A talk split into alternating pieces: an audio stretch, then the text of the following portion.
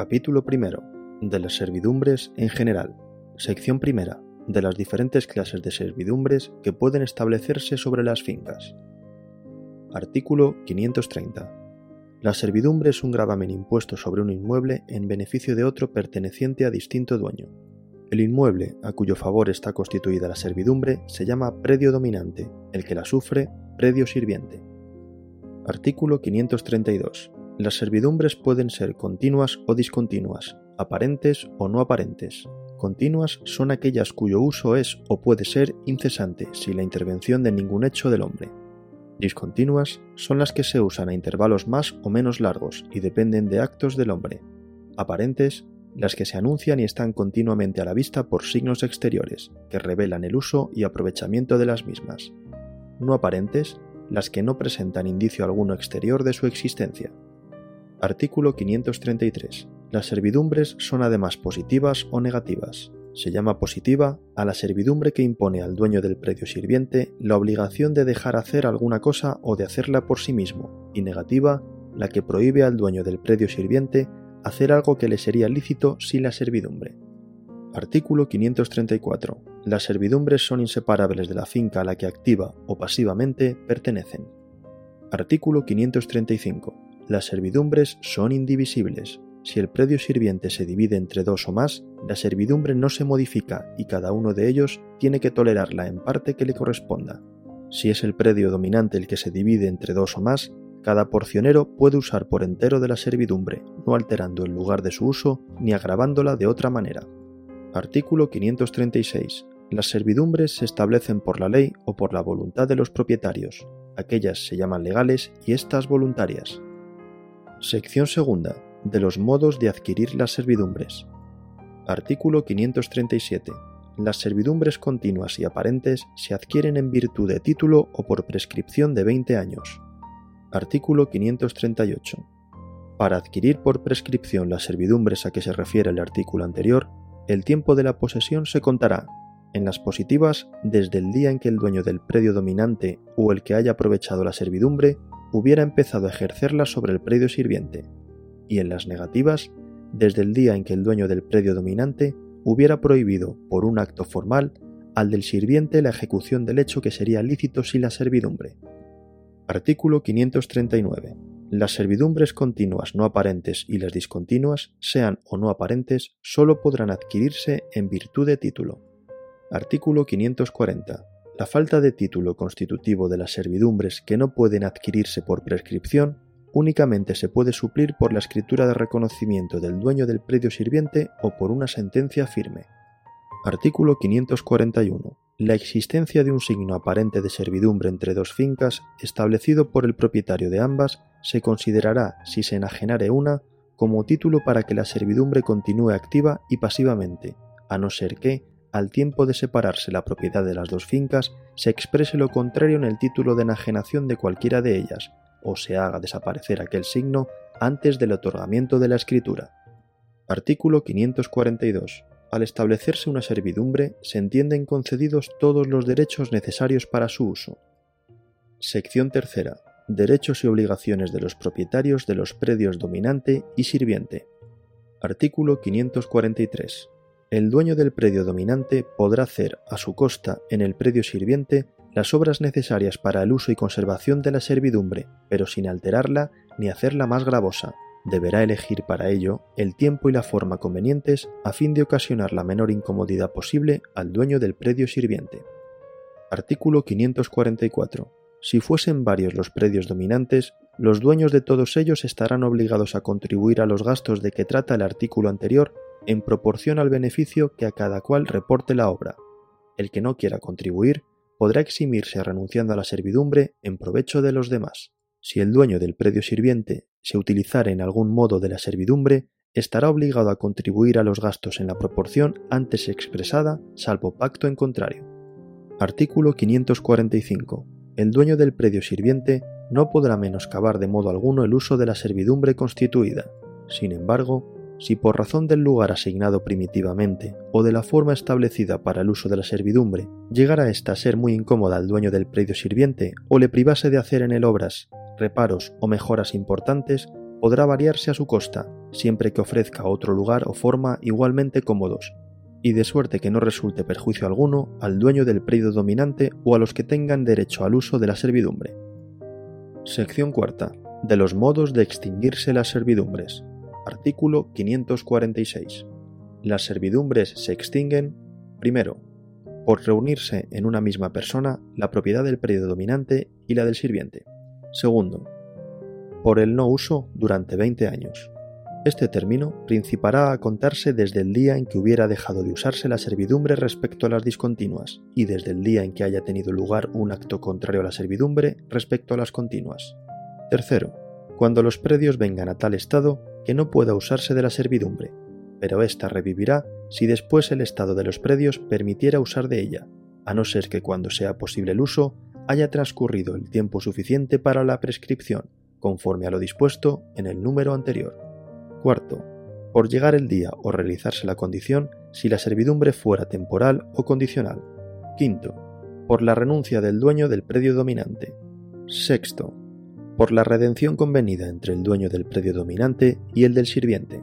Artículo 547. La forma de prestar la servidumbre puede prescribirse como la servidumbre misma y de la misma manera. Artículo 548. Si el predio dominante perteneciera a varios en común, el uso de la servidumbre hecho por uno impide la prescripción respecto de los demás. Capítulo 2. De las servidumbres legales. Sección primera. Disposiciones generales. Artículo 549.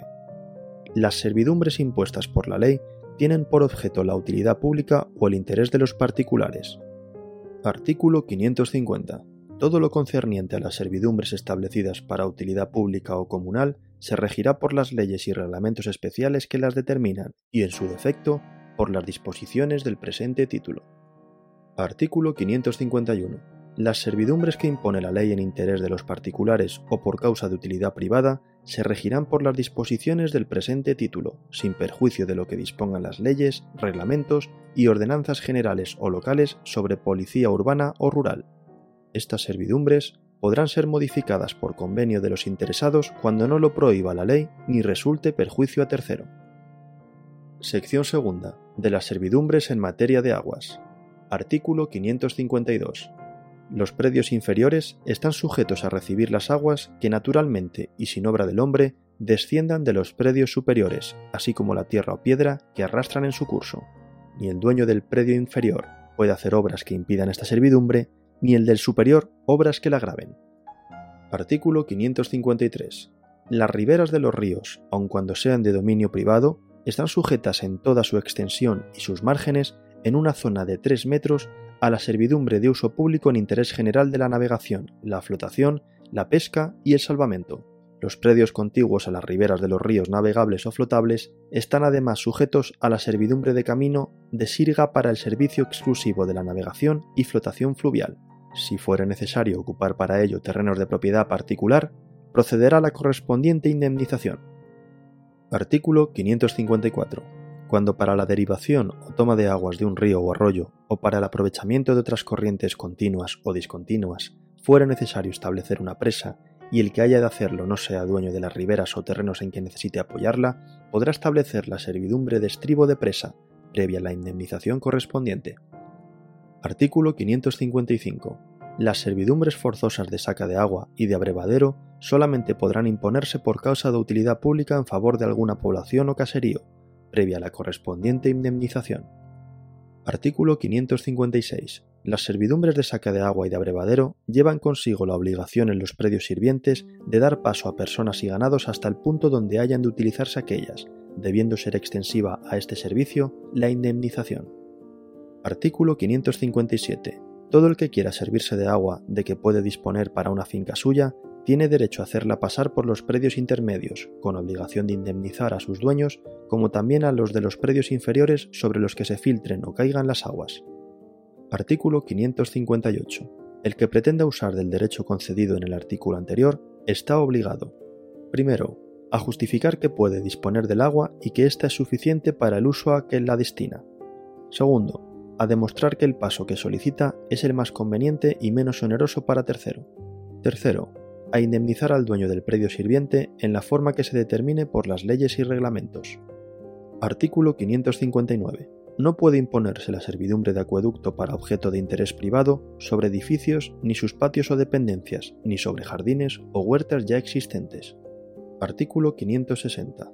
La servidumbre de acueducto no obsta para que el dueño del predio sirviente pueda cerrarlo y cercarlo, así como edificar sobre el mismo acueducto, de manera que éste no experimente perjuicio, ni se imposibiliten las reparaciones y limpias necesarias.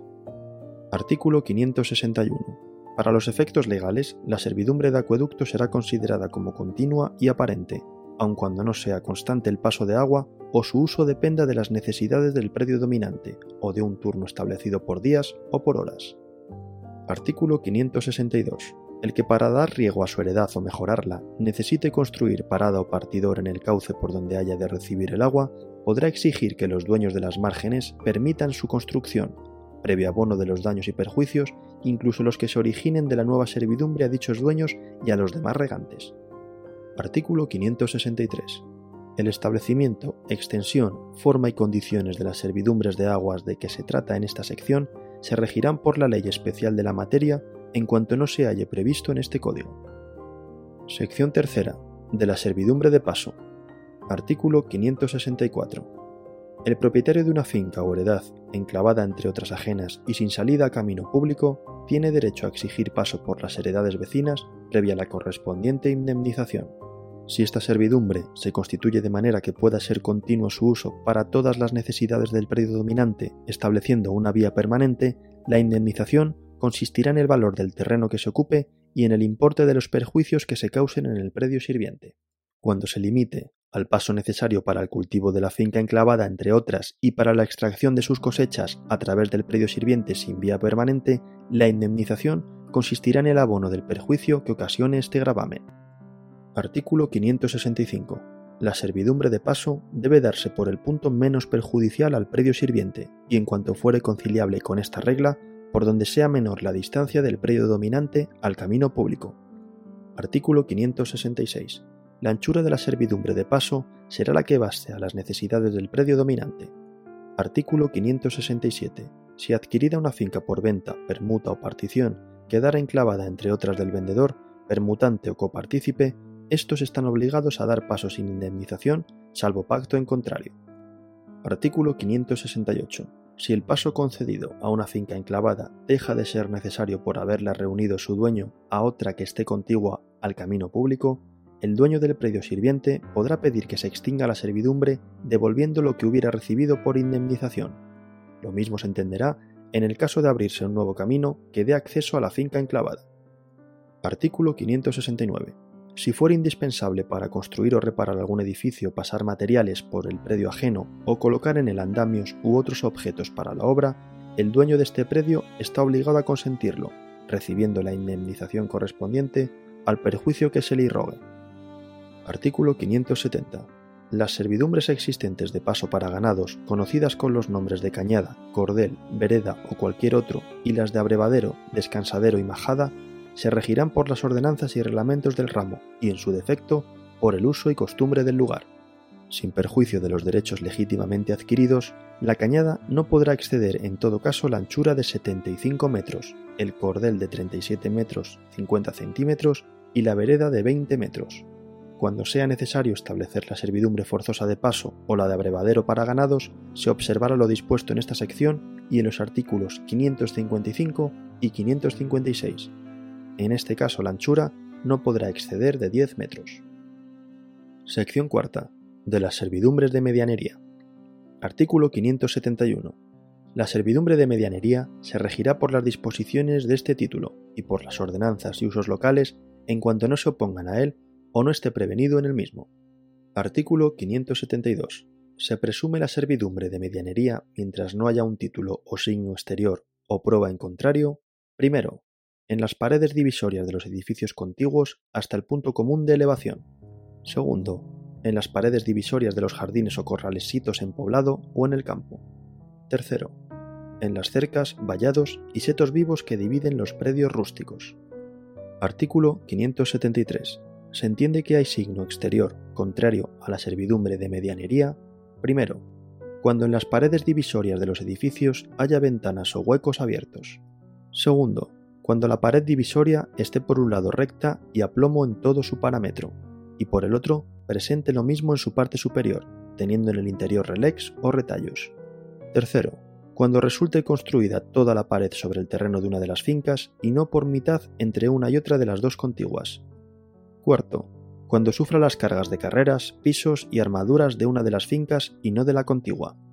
Quinto, cuando la pared divisoria entre patios, jardines y heredades esté construida de modo que la albardilla abierta hacia una de las propiedades.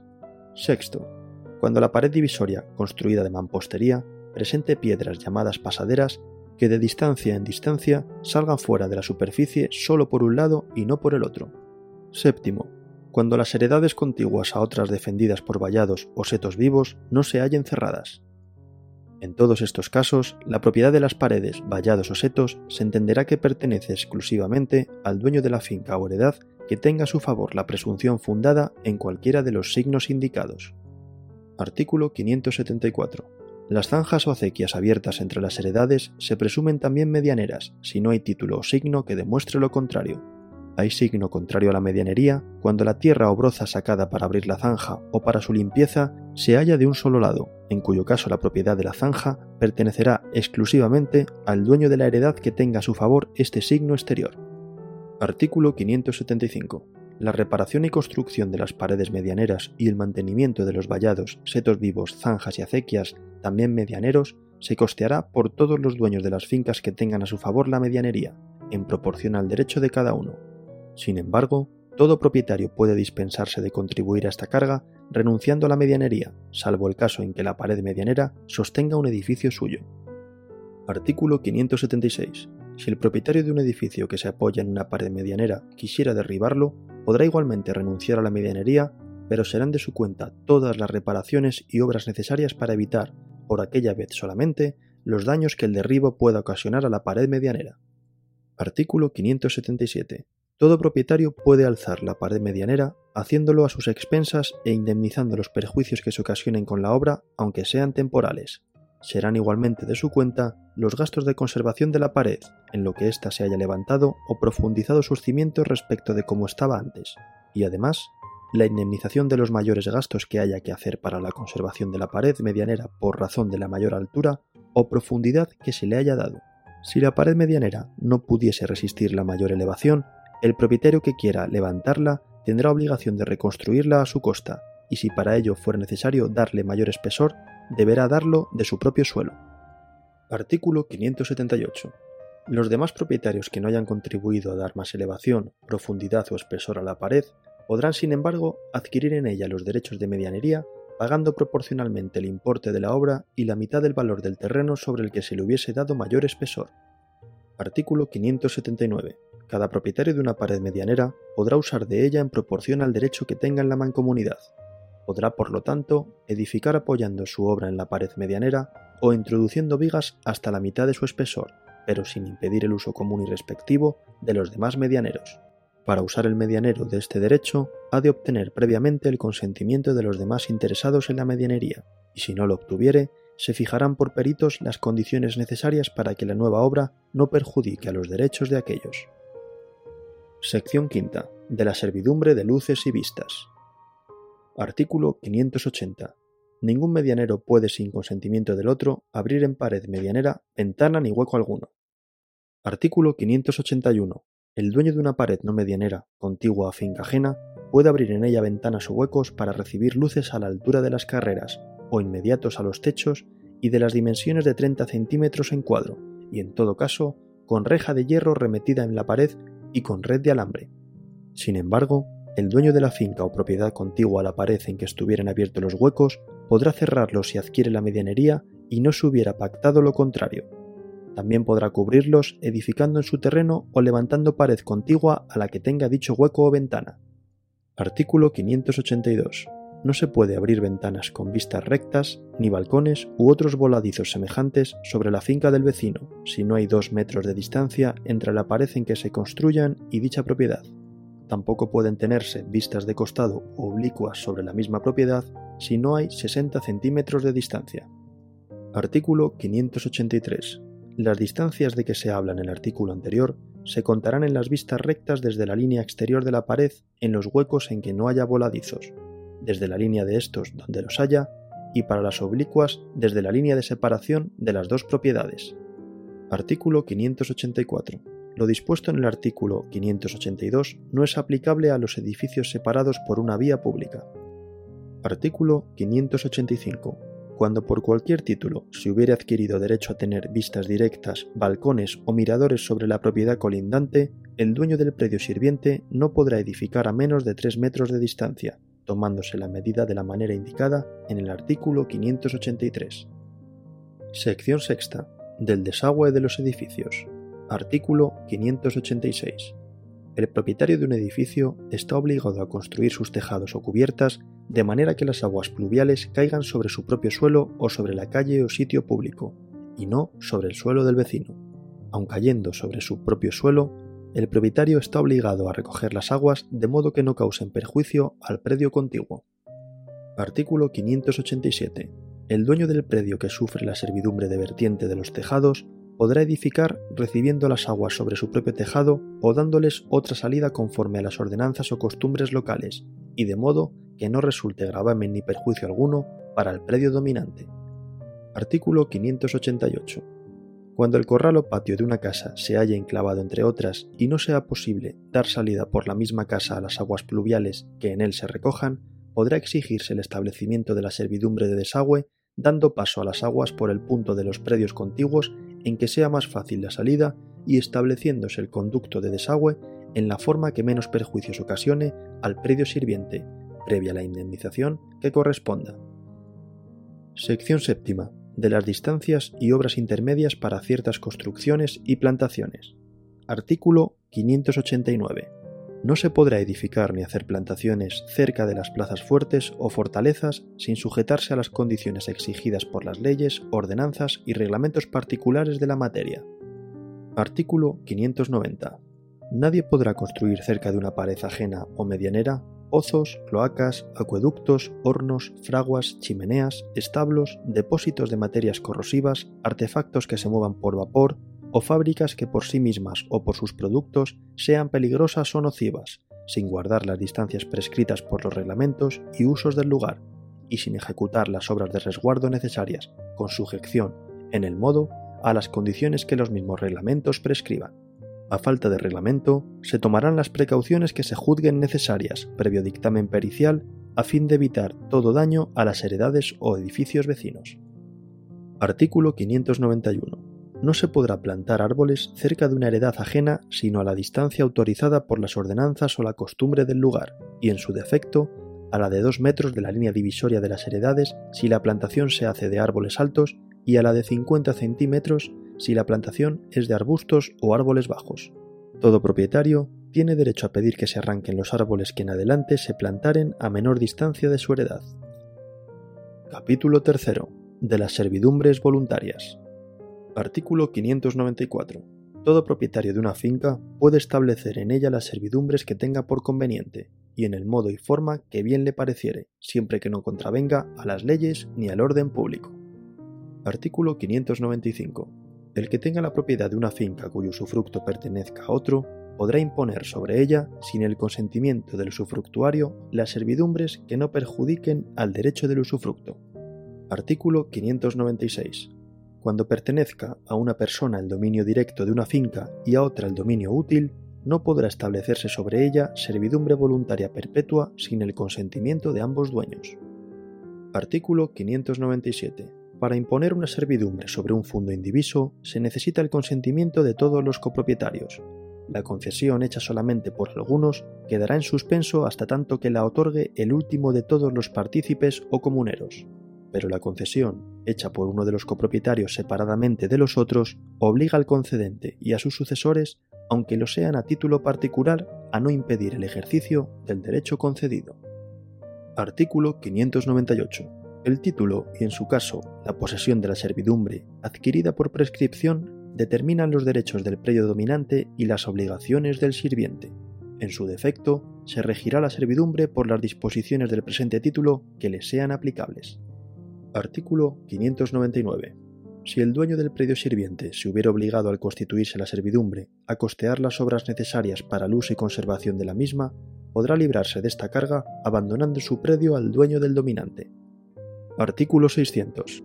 La comunidad de pastos solo podrá establecerse en lo sucesivo por concesión expresa de los propietarios, y no a favor de una universalidad de individuos o sobre una universalidad de bienes, sino a favor de determinados individuos y sobre predios también ciertos y determinados. La servidumbre establecida conforme a este artículo se regirá por el título de su institución. Artículo 601. La comunidad de pastos en terrenos públicos, ya pertenezcan a los municipios, ya al Estado, se regirá por las leyes administrativas. Artículo 602. Si entre los vecinos de uno o más pueblos existiere comunidad de pastos, el propietario que cercare con tapia o seto una finca la hará libre de la comunidad, Quedarán, sin embargo, subsistentes las demás servidumbres que sobre la misma estuviesen establecidas. El propietario que cercare su finca conservará su derecho a la comunidad de pastos en las otras fincas no cercadas. Artículo 603. El dueño de terrenos grabados con la servidumbre de pastos podrá redimir esta carga mediante el pago de su valor a los que tengan derecho a la servidumbre. A falta de convenio, se fijará el capital para la redención sobre la base del 4% del valor anual de los pastos, regulado por tasación pericial. Artículo 604. Lo dispuesto en el artículo anterior es aplicable a las servidumbres establecidas para el aprovechamiento de leñas y demás productos de los montes de propiedad particular.